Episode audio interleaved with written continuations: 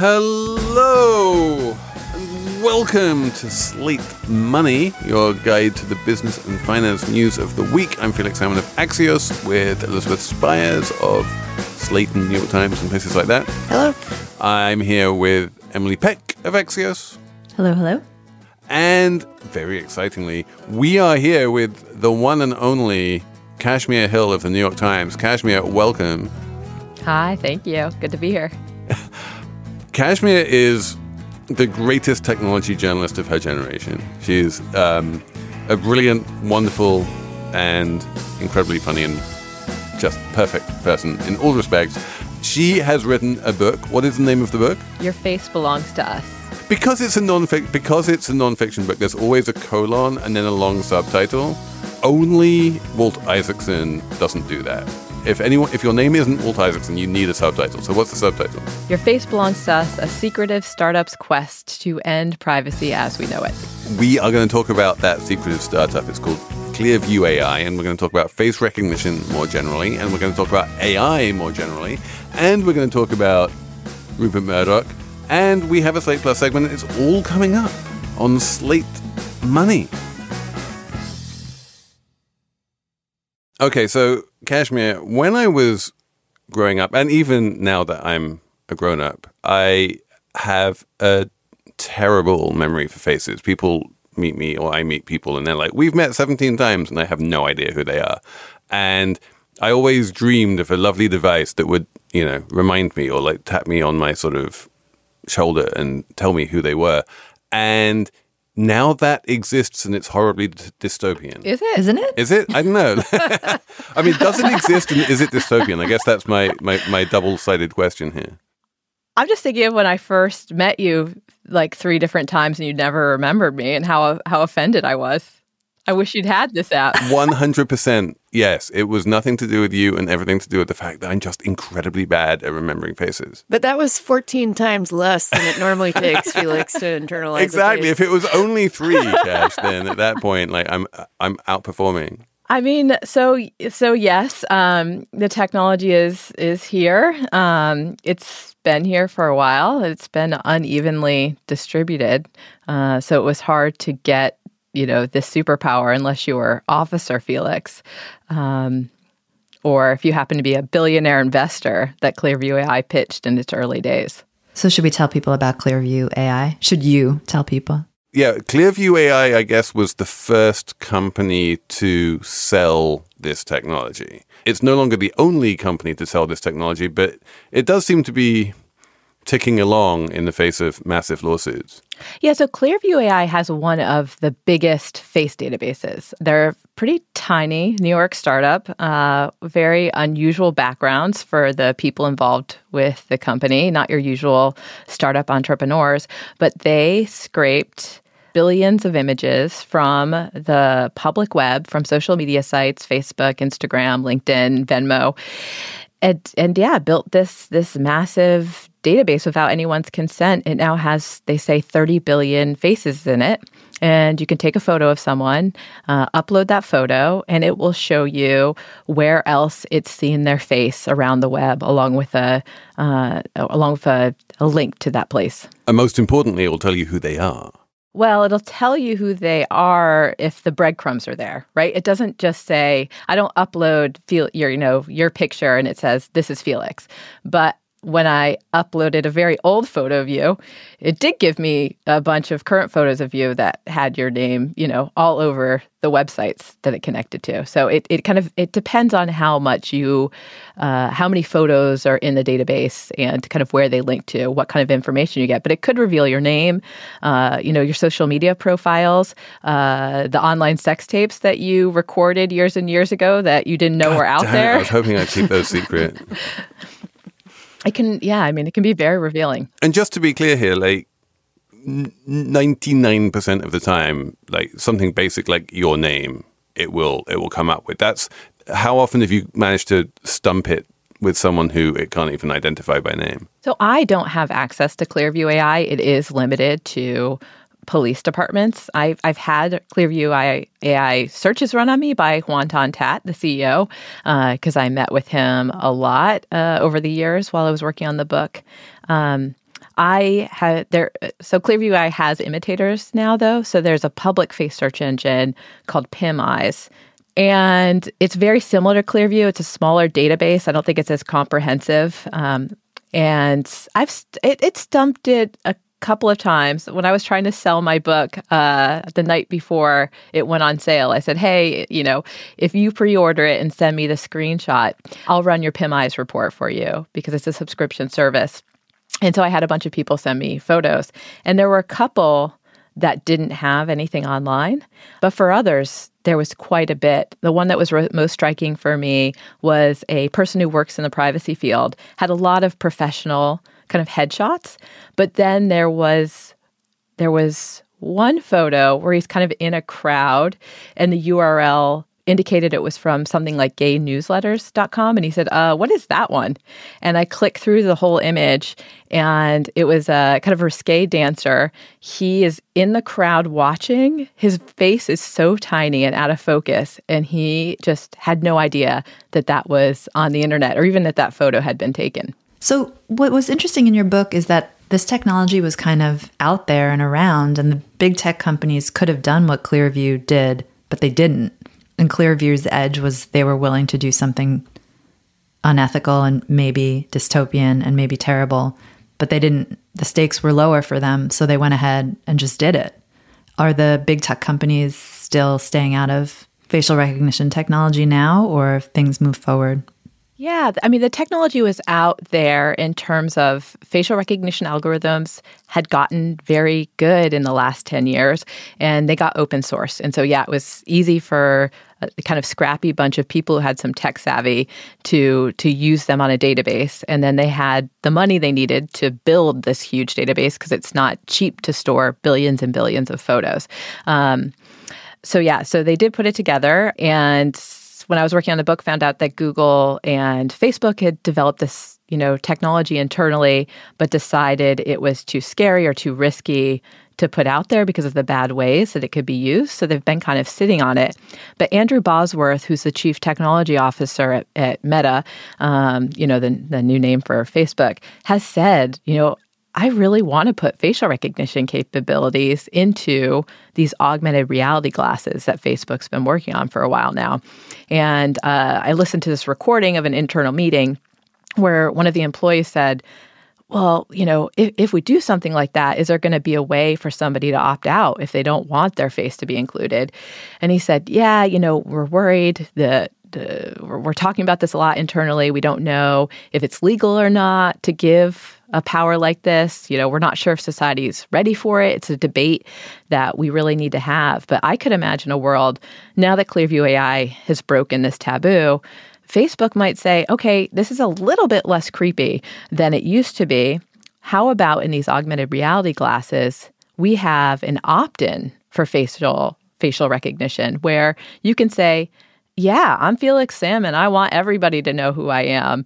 Um, sure, you know, if somebody looks at me, they can know my name, and I'm happy for them to know who I am. Whereas somebody more um, uh, more private might say, okay, I'm not going to opt in. When somebody looks at me, it will not supply a name. I, I kind of feel like that's a possible future that we might see or we might just keep having what we have now in the US which is yeah I could I could take a picture of anybody and run it through PimEyes because the the, the technology's there and we're not really doing a great job of regulating it here. Can you talk a little bit about what the really sort of terrifying use cases are for this technology? You mentioned uh, several of them in the book. Yeah, yeah. What's the dystopia side of this? So dystopia side is, uh, you know, you're an anti-abortion protester outside of a Planned Parenthood. A woman walks into the clinic or out of the clinic. You take her photo. You find out her name. Um, you post online about the fact that she's uh, maybe just gotten an abortion. Uh, you know, you are on the train. You bump into somebody and you don't realize it, but this is a person who holds grudges and they take your picture. They find out who you are. They go online and decide to try to destroy your online reputation, write horrible things about you, say you're a pedophile. You know, uh, this is I, I, this is from an example of a woman I've written about who who who kind of serially like, destroys people's reputation, and you have no idea who the person even is. You don't even remember bumping into them. You know, you're at a bar, there's a creepy guy talking to you. You are not interested. You walk away. You're hoping never to see him again, and he runs your face. He knows who you are. He finds your social media profiles. Um, you're an authoritarian government. Uh, you are you are Russia and you do not want people in your country protesting against Ukrainian war. So um, you take photos of protesters and then the police show up their house later and give them tickets for unlawful assembly. That is very much a real example. I mean, there's there's so many. I can keep going if you want. One of the more fascinating real examples you give is China, which we know has this insane surveillance state.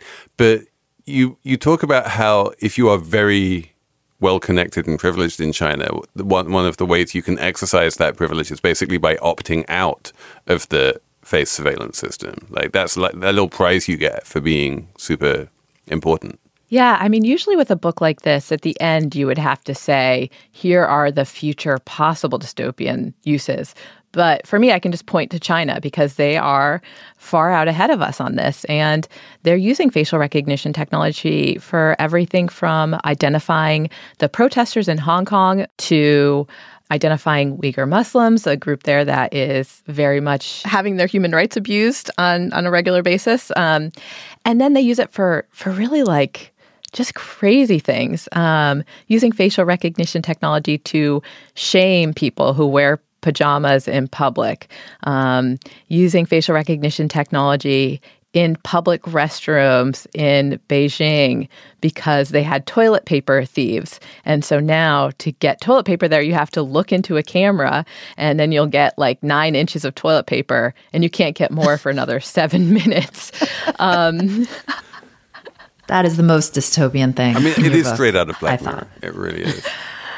It's, I mean, this is. Oh. I, I think there's a lot of good use cases for facial recognition technology, but I do think that once you get the the technology in place, you can have this kind of slippage. I mean, I always think about Madison Square Garden, you know, here in New York City, and installed facial recognition systems a few years ago to protect against security threats. Uh, you know, terrorists. They're right on top of Pennsylvania. Um, they're right on top of uh, Penn Station, and people have been violent at games. And then in the last year, James, Dol- James Dolan, the billionaire owner, says, well, another good use of this would be to to punish all these annoying lawyers who keep suing me. And you know, he puts thousands of lawyers on on a ban list and enforces it with facial recognition technology so they can't come to Knicks and Rangers games and Mariah Carey concerts until they drop their lawsuits. They can't they they're keeping the lawyers from the Bruce Springsteen shows. That's just yes, I mean, yeah, that's punishment. I so one of the things that happened early on in the history of the web was that the ad tech people, and there's a lot of like unbelievably sophisticated ad tech out there.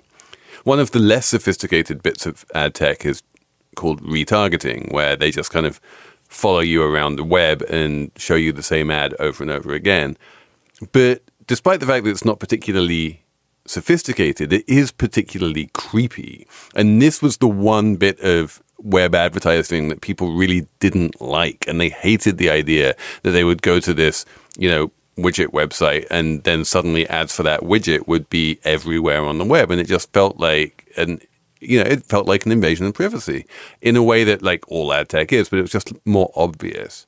And now when I come into America with my global entry, it doesn't ask me for my you know fingerprints or my um, green card or my passport or anything. It just kind of looks at my face and goes, "Oh yeah, you're cool. Go on in." And that they they even have that at like air, airplane boarding gates now. And I feel this is the sort of acid test. Do people just kind of go, "Oh, okay, I guess we are now face recognitioning me, and that's just how it's going to be," or are people creeped out about it to the point at which they will there will be a sort of broad backlash against it. Uh, I wonder if part of the reason why that doesn't creep you out though is that there's not the same feedback loop. You know, you used to be able to retarget on Facebook and you could create an ad that's targeted specifically to the user that could say, Felix, I see you were just at blah, blah, Well, blah. yeah, that's really is creepy. Yeah. And, and they can still do that, but they, they took away that functionality because it was creeping people out. I see. I'm not sure that I'm not creeped out by global entry cameras. You know, I feel like they, they do still feel like this weird combination of convenient and dystopian. I just think there's this whole spectrum of possible facial recognition use cases. And, you know, yeah, opening your phone, unlocking your phone with your face is great and convenient. People like it. You know, uh, I, I went to London for the book to do the research for it, and I landed in Heathrow and just, you know, walked right up to the little gate, put my passport down. There's a biometric chip in your passport with your your face print and look into the camera and it just matched it and I walked right in rather than spending hours there waiting for a human being to look at it. I mean, yeah, I think most people like that. But I don't think that you I mean, it's got to be better than standing in line at Heathrow, man. Anything is better. exactly. I was like, yes, yes, take my face. So I did call the home office uh, afterwards, and I said, okay, well, what do you do with that image? How long do you keep that? What else do you use it for? And they wouldn't answer any of my questions. Um, so that part of it was was unsettling. But I, I I don't think that we should have to just accept it all. Like, okay, well, I like being able to get into the country easily. So that means that once I get there, you know, you can uh, track my every movement and have facial sec- recognition deployed on all the cameras. And you know everyone I meet with while I'm there. And if you decide to like pick me up at some point, uh, you can just just grab me at a coffee shop because you know exactly when I when I got there.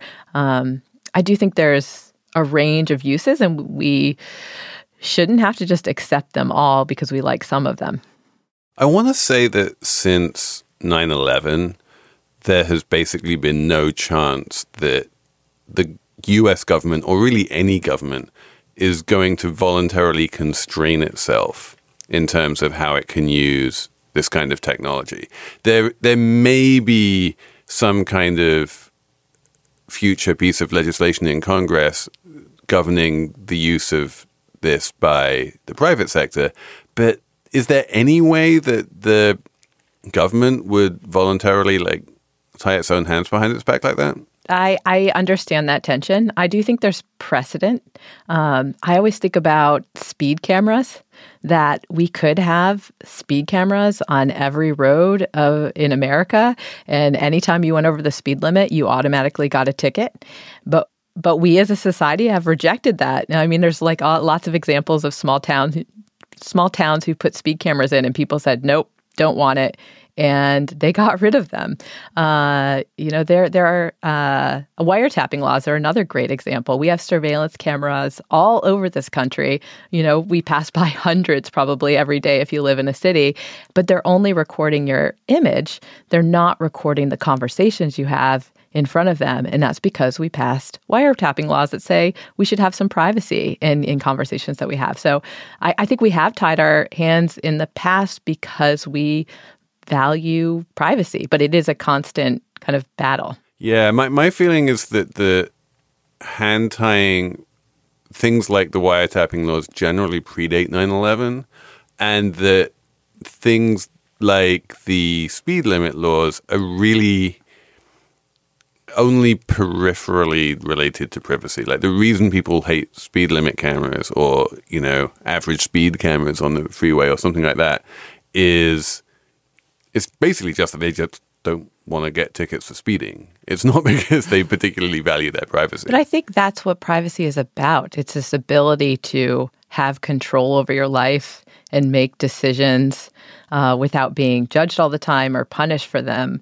Um, I, I agree. You know, it's not explicitly a privacy question. You know, how fast you drive your car, um, but a lot of privacy questions do tap into that. It's just you know, if if I, like a China, uh, going back to China, um, in in some cities there, when you jaywalk, you immediately get a ticket uh, based on facial recognition technology. They just send it to you. This happened to a Chinese executive in a city she'd never been to.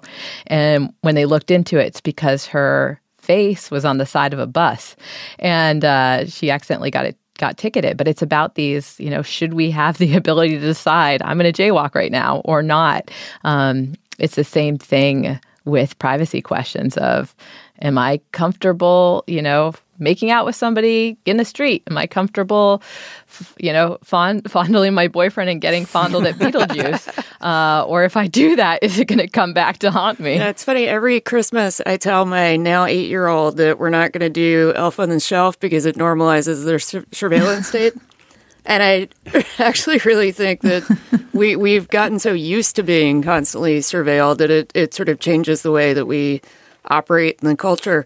Um, do you think that that's happening with facial recognition technology? People are just accustomed to it now. Sorry, all I can think about right now is you better watch out. You better not cry. and how Santa Claus is Santa Claus is totally Sa- Santa was the first surveillance state dystopian character. Absolutely, he he has a list. He's checked it twice. He's you know it's it's all A/B tested. I I think there is a certain hopelessness about privacy and this this feeling that it's so hard to control your information. Um, and yeah, I mean, I think that that is out there. There's a certain resignation to this is coming. There's nothing I can do about it among certain people, but there are other people that are resisting it. And I I I do think that there's this kind of hopeful strain in the book, which is that laws work, and you can pass laws to decide you know, how ubiquitous facial recognition is and how much control we have over whether our photos get sucked up into these databases. Europe has strong privacy laws and they just they kicked Clearview AI out. Clearview is not doing business there anymore. Um, even in the US, you know. Yeah, Illinois comes comes out as like the the weird sort of hero of your book. Like Illinois, okay. Wait, explain why Illinois is the weird hero. Oh, so so Illinois is the weird hero because it passed this this privacy law. Um, and Cash can, can With real, tell us a bit um, more about penalties. it. But, the, but Yeah. beyond that, I mean, the legal side of things, I think, was one of the most fascinating parts of the book. You talk at some length about the way that the ACLU, for instance, was very conflicted about which side of this debate it wanted to come down on. Who would you say are the are are there any like nationally national figure politicians who are sort of staking out clear ground on either side of this debate?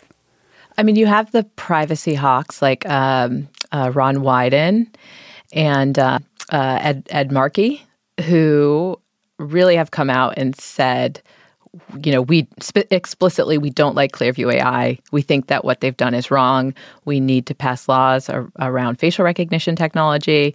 Um, Ron Wyden is concerned more generally about these kinds of surveillance companies that are um, doing privatized surveillance, gathering information about us in ways that would be unconstitutional if the government did them, like uh, location brokers that are, you know, paying location uh, off the, they're piggybacking on uh, apps on your smartphone. Clearview AI getting all these faces. Um, you know, this one company that flies planes over cities and takes aerial photographs of everything that's happening. So these these companies do this surveillance and then they sell it to the government. And so it's a workaround around the Fourth Amendment. And so he has been kind of trying to uh, get some support around a law um, to make that illegal. But yeah, I mean, there's interest at the national level, but you know, it. Tra- I, I tracked it in the book, and it's just again and again. It's it's a it's incredibly strange. Bedfellows, you know, Dick Armey, uh, very conservative uh, congressman, teamed up with the ACLU after. Um, after the Snooper Bowl, when facial recognition technology was used on football fans secretly at the 2001 Super Bowl in Tampa, um, back in I think it was 2018, John Lewis, you know, the civil rights leader, uh, liberal congressman, leading the impeachment into Trump, alongside Mark Meadows and uh, uh, what's his name, Jim Jordan, who you know, big Trump supporters, totally on the opposite side of the aisle. They're they're together at this hearing about facial recognition technology, saying we need to do something about this. This this threatens all of our privacy. It threatens our private, private uh, it threatens our civil liberties. We need to pass a law to stop facial recognition technology, and just no one, no one did it. Al Franken, you know, over and over again, people saying we care about this. It's a bipartisan issue, but nothing, nothing happened. So I, I felt a little deja vu during the AI summit um, a couple of weeks ago, when again it was gathering you know all of these technology companies all of these critics to say this technology is getting out of control. We need to regulate it. And i, I just felt like uh, I've, I, I've seen this happen for the last 15 years over facial recognition technology which is ai and we just haven't managed to do anything yet. At the state level though things have happened at the state level. That's a fantastic segue to ai more broadly which you have been looking at and we wanted to ask you about, which is basically the you know, facial recognition notwithstanding, do you see AI in much the same way as like an incredibly powerful technology that is also like terrifyingly dystopian at the same time? I see a, a lot of overlap between facial recognition technology and generative AI. I mean, they both are AI. um, and very similar questions around gathering a bunch of information on the public internet, you know, privatizing it, training on it, using it in ways people didn't want or expect and people feel very angry. I always think of artists when it comes to generative, generative AI who are not happy about their their their artwork being um, uh, tra- uh, sucked up. And then these questions of, well, how accurate is this technology? What are the flaws? What are the problems? What are the biases? This isn't audited. Uh, this isn't transparent. We don't know what was used to train it. Um, I do think it's a lot of the same questions, and this it's kind of like what I saw of Clearview AI is what I think we're going to see with these other artificial intelligence technologies that they go open source and basically anyone who has a you know some technical savvy and enough money can use this enormous computing power uh, to do what they want to do. And they can be the most radical actor and release what they want to release. Uh, so, right now, OpenAI has kind of been that radical actor. Like Google was sitting on generative AI tools that it didn't want to release. It didn't think society was ready for them. And then OpenAI came along, this smaller startup, and just kind of threw open the doors and said, you know, here's DALL-E, here's ChatGPT.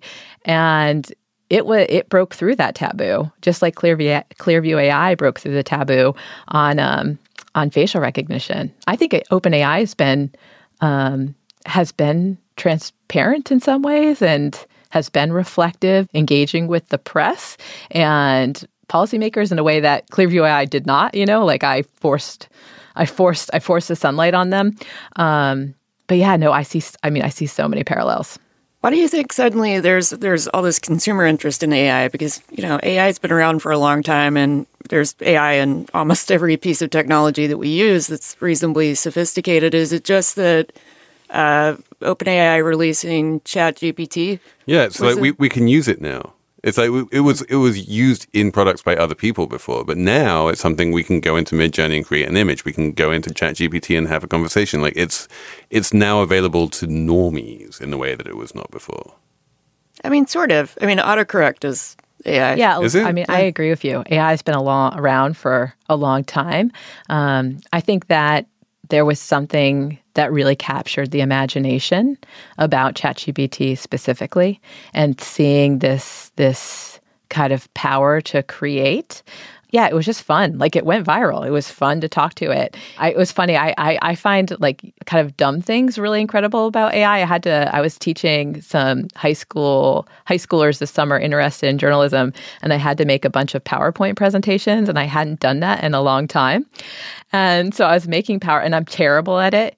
But uh, you know, I went into PowerPoint, and now there's this little button you can press, and you're just like, dude and it just turns your PowerPoint into a beautiful PowerPoint, like well formatted. You just throw like some photos in there, a couple bullet points, and it transforms it into something amazing.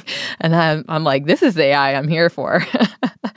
but yes, I did that uh, a few weeks ago. I was teaching an opinion writing workshop. And I'm terrible at presentations too. And now Google Slides has a little AI tool where you can ask it to generate images for your PowerPoint. And so I I put in a a very important person. That was the prompt. and it spit out something that looked like a Frankenstein version of Chuck Grassley scowling at people. Perfect. yeah, I think I think you know AI is one of those t- those terms that's not. Uh, it's funny because everyone now, when they say AI, they mean generative AI. Um, and it's just I just think it's it's the trend right now. I think the timing also made it pop. Like ChatGPT came out and it went viral, and at the same time, the in- tech investors and the startup world and business in general they they needed a new thing because crypto had kind of gone away and no one would say blockchain anymore with any excitement. So they needed a new like buzzy thing to just get into.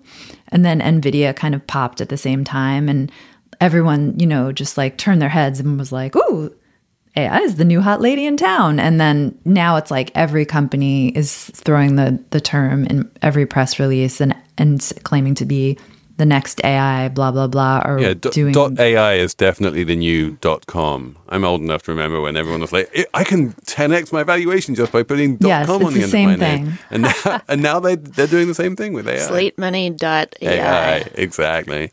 We do not need humans to create this anymore. We'll just get a computer to do it. It'll be so much cheaper. But it is not new. I mean, it, you know, in the last 10 years, the thing that popped was neural net technology. And the that is the technology that underlies generative AI. And then we just, it was called neural nets or neural net technology, and they weren't calling it necessarily AI. It's just kind of changing terms for the same thing, which is computers getting very powerful, being able to ingest a lot of data and learn from it and do really incredible things, you know, like the way that computers can recognize human faces now is is astounding. And this is a technology that was so flawed for so long really did not work in the real world didn't work when you know your face changed a lot didn't work very well on you if you weren't a white man. And then you know when you get the internet you get all of this data and you can throw it into these these learning models i mean it's just incredible what it can do so um, I do wonder what's to come. Well, one of the things that fascinates me about the face recognition thing is that it cuts against the idea that I see a lot that AI is really good at being sort of quasi creative and much less good than old fashioned computing at being accurate. And, you know, if someone had come along to me, you know, 10 years ago and said, there's going to be an AI face recognition thing. I mean, well, of course, that'll be easy because you can just train it, but there will be a huge number of false positives and misidentifications and stuff because it's just like it's an inherently much fuzzier technology than um, than like typical digital computing, and instead, I guess because this is what where the demand was, what we've managed to do, what companies like Clearview AI have managed to do, is really make this um, face recognition incredibly accurate to the point at which you show an AI like uh, an illustration of me, or someone like you know does a drawing of me, this is immediately recognizable to anyone who knows me, but it would not be immediately recognizable as me to any AI that I know of. It is very powerful. I want to say it does still make mistakes. Uh, I definitely have written about, you know, a number of people. So far, all the ones that we know of are black who have been, you know, basically arrested for the crime of looking like someone else. Most recent one was a woman named Porcha Woodruff. She was eight months pregnant. You know, police showed up at her door to arrest her for robbery and carjacking. Uh, the person who committed the crime a month earlier was not visibly pregnant. It was definitely the wrong person, but she spent a day in jail. She was charged. Uh, you know, she had to hire a fight it off. Like, it does get it wrong, and especially if kind of the image that you give it is not high quality. So if it's this grainy surveillance tape, you're not going to get as um, um, as, as, accurate results. So I just don't want to leave anyone who's listening with the impression that it, it's perfect. Uh, but I have also seen it do. Inc- I mean, incredible, incredible matches. When when Hoan Ton-That would run Clearview AI searches on me, even if I like covered up the bottom half of my face, it would still make matches. Um, at one point, it, it Uh, one of the photos that it pulled up was kind of somebody posing and then somebody walking by in the background. And I did not see myself in this picture. And then realized that it was me in the background. I didn't recognize my face, but the coat I was wearing, I had bought it at an American vintage store in Tokyo. It was like very unique. And I realized, wow, that's me. And I just, I, I couldn't believe it was able to ma- match my face, that version of me 10 years earlier in profile. It was crazy. One thing I was thinking about is facial recognition is such a it's obviously such a modern futuristic thing. I mean, futuristic, it's it's happening now, but at the same time it takes us all back as a culture to like and I don't even know if this the world existed exactly, but when we all lived in a tiny village and no one had any privacy at all. Everyone knew everyone's business, and that's just how life was. And like a big part of the story of like people moving to the cities and modernization and urbanization was that you were granted this wonderful gift of anonymity. And now this new modern technology is sort of like taking it back. And now we're like back to the small village, only there's like billions of us, and we don't live in a small village, and the police could show up at your door and arrest you for something you absolutely didn't do. But um, but but yeah, it makes Which me they could do in a small village as well. Just right. It makes me think that that privacy, that that hard won anonymity of the of urbanization, like that was like a it was a blip. Now it's over. Yeah, I think it's it is increasingly hard to be anonymous, um, and it will get much harder if facial recognition is super ubiquitous. Um, yeah, I, I'm, I, Kash, you were one of the few people who will remember um, a viral blog from many years ago, like 20 years ago, called "She's a Flight Risk," which purported to be a blog from this woman who like had a whole bunch of money and wanted to just like drop off the grid and be completely unfindable.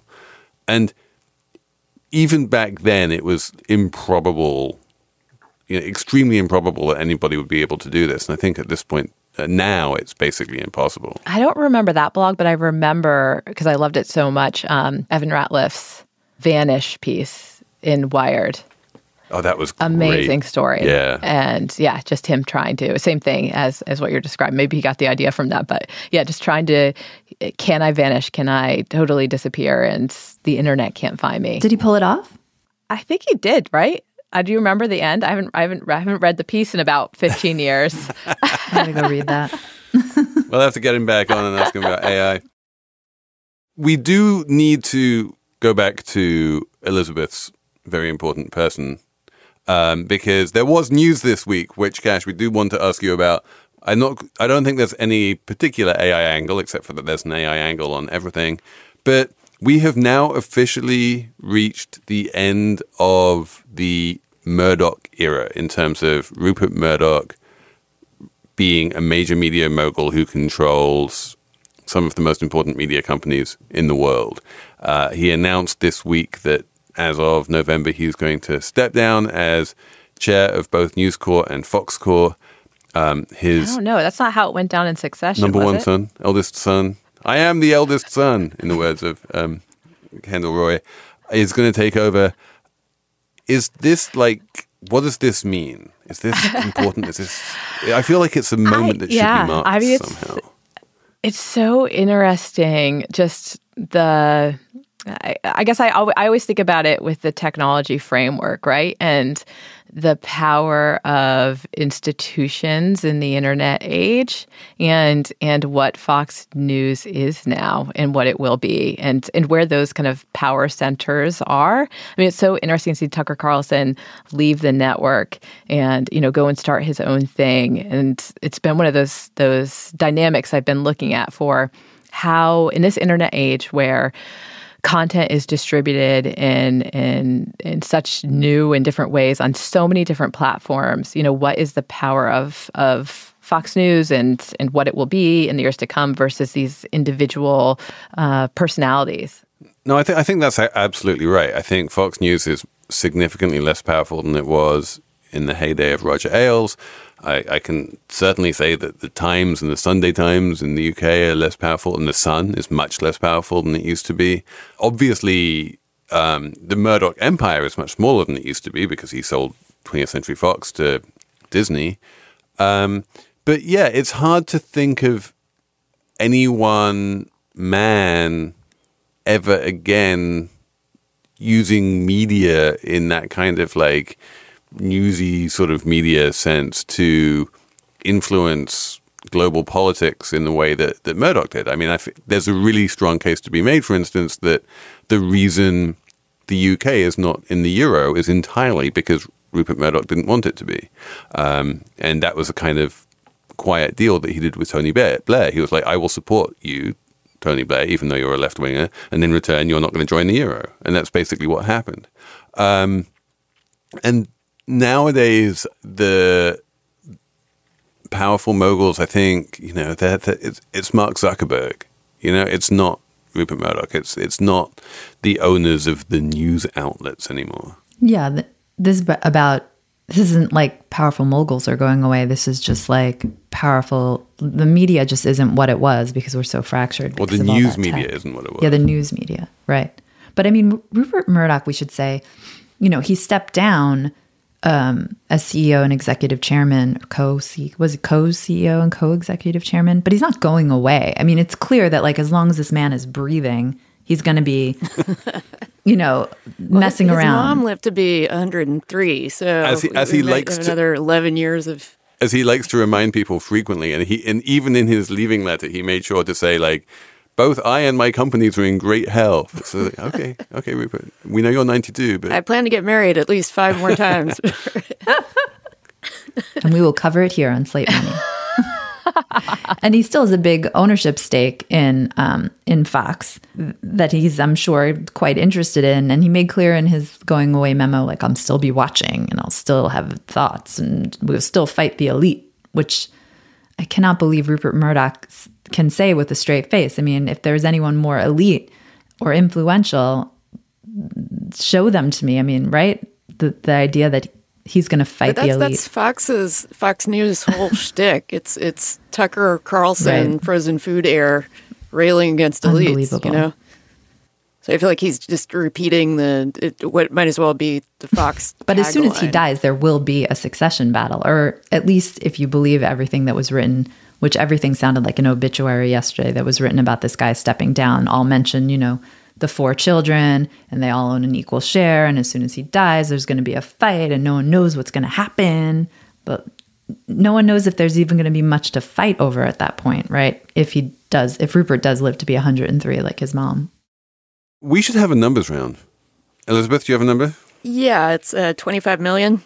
And this is the amount that a guy whose name is the Liver King is being sued for. He's a fitness influencer who told all of his followers to eat raw meat all the time and animal organs.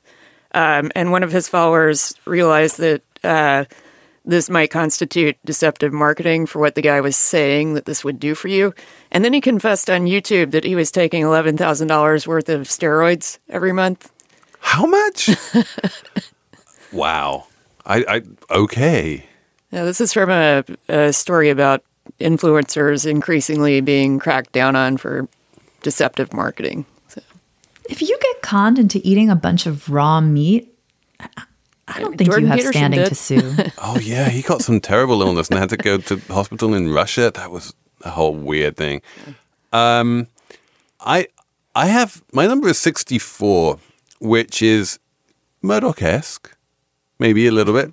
Um, it is the number of companies in the Fortune 500 who have an executive chairman. And I think I've ra- railed against this concept of the executive chairman on the show in the past, but if I haven't, it's just the dumbest thing in the world. Um, the, I mean, and this is big companies. This is Nike, FedEx, Visa, Honeywell, Southwest Airlines. Um, the idea behind an executive chairman is you're the board chair, which means you're in charge of the chief executive, who's the number one executive in the company, but you're also an executive. And so you're like, it, if you're an executive, then you should be answerable to the board. But if you're the board chair, then yeah, it just doesn't make any sense. and 64 out of 500 companies do it. And of course, now um, Lachlan Murdoch has come out and decided that he is going to be at Fox Corp. He is going to be the CEO and executive chair, which is a combination I've never seen before and is com- is particularly ludicrous because um, why can't you just be the CEO and chair? Like, what is the difference between executive chair and CEO? The whole thing is ludicrous, but yeah, um, basically, this is a dumb job that nearly always goes to extremely powerful CEOs who don't want to give up all of their power. And come on, people. Emily, I have a number. My number is 383.2 billion. Okay. That is the number of different possible permutations of a Starbucks latte. You can get 382, over 382 billion different variations on the latte. I know this because Bloomberg did the math. They have an incredible flowchart in a story about how it takes too long to get your drinks at Starbucks, and it's a big problem for the company. Um, and it's even pushing the workers to unionize because it's just it's very stressful. And it's this great chart, and it shows latte, and then it shows the sizes. Then it's like you can get a cup lined with caramel sauce or a cup with mocha sauce, and then you can have the signature espresso or half decaf, or and then you can add a shot, and then you can do the different kinds of milks. And there's like at least 10 different kinds of milks, and it just goes on and on and on until they get to the 382.3 billion. And I don't think anyone will ever be able to try all those. That we, we quite certainly. No quite certainly, yes. Quite certainly. Quite certainly. Is this bad? Do you think? Do should should Starbucks artificially constrain the the freedoms of its customers to put together whatever insane drink they want?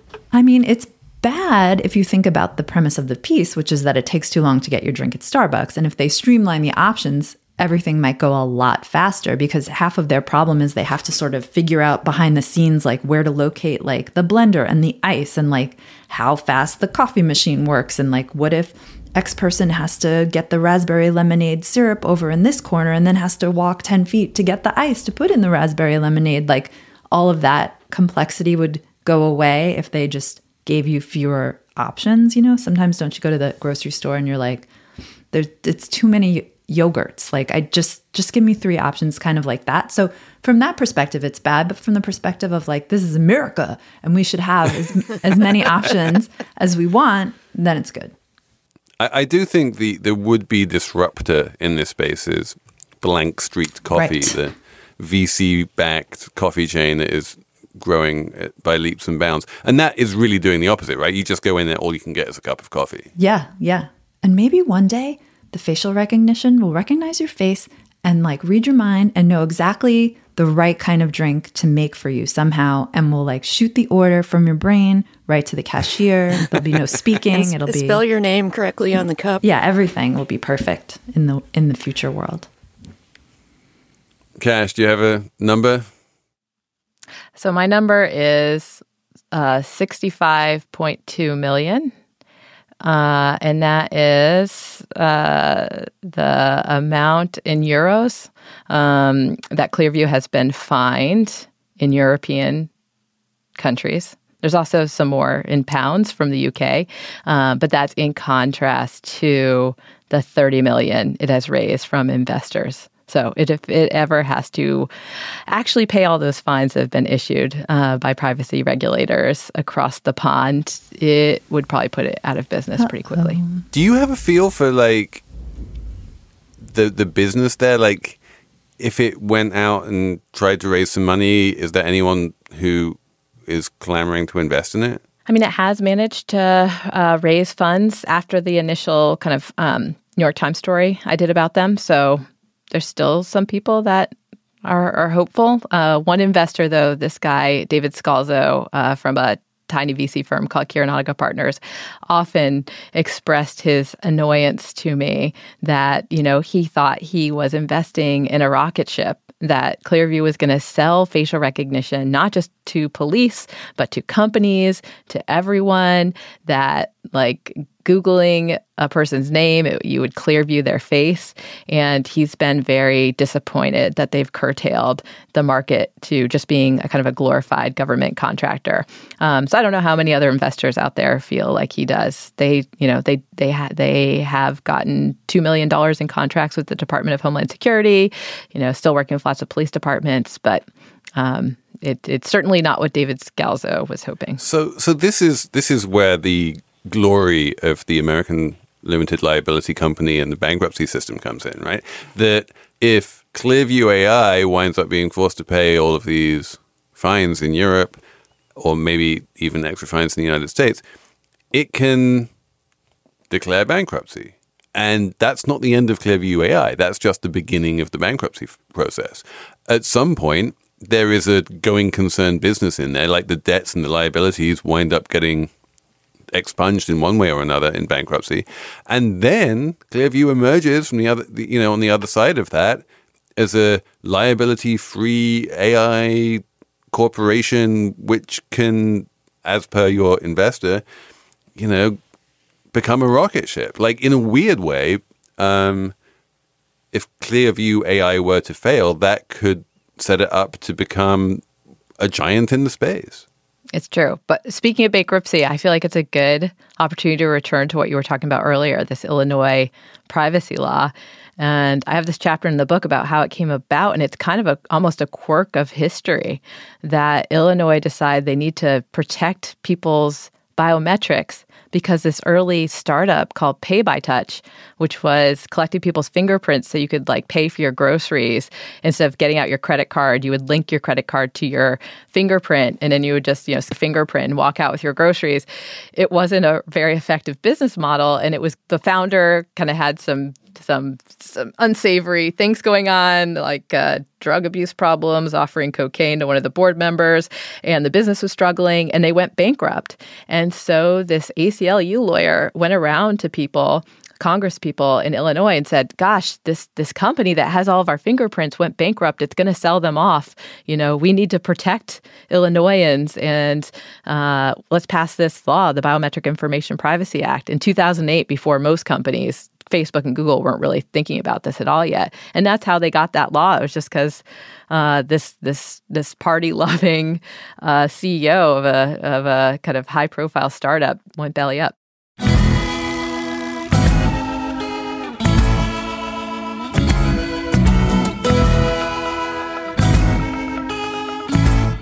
On which note, maybe maybe that's going to be it. Maybe it's going to be the bankruptcy of Clearview AI, which is going to precipitate, to be the catalyst for national legislation around face recognition. I doubt it. I don't think it's possible.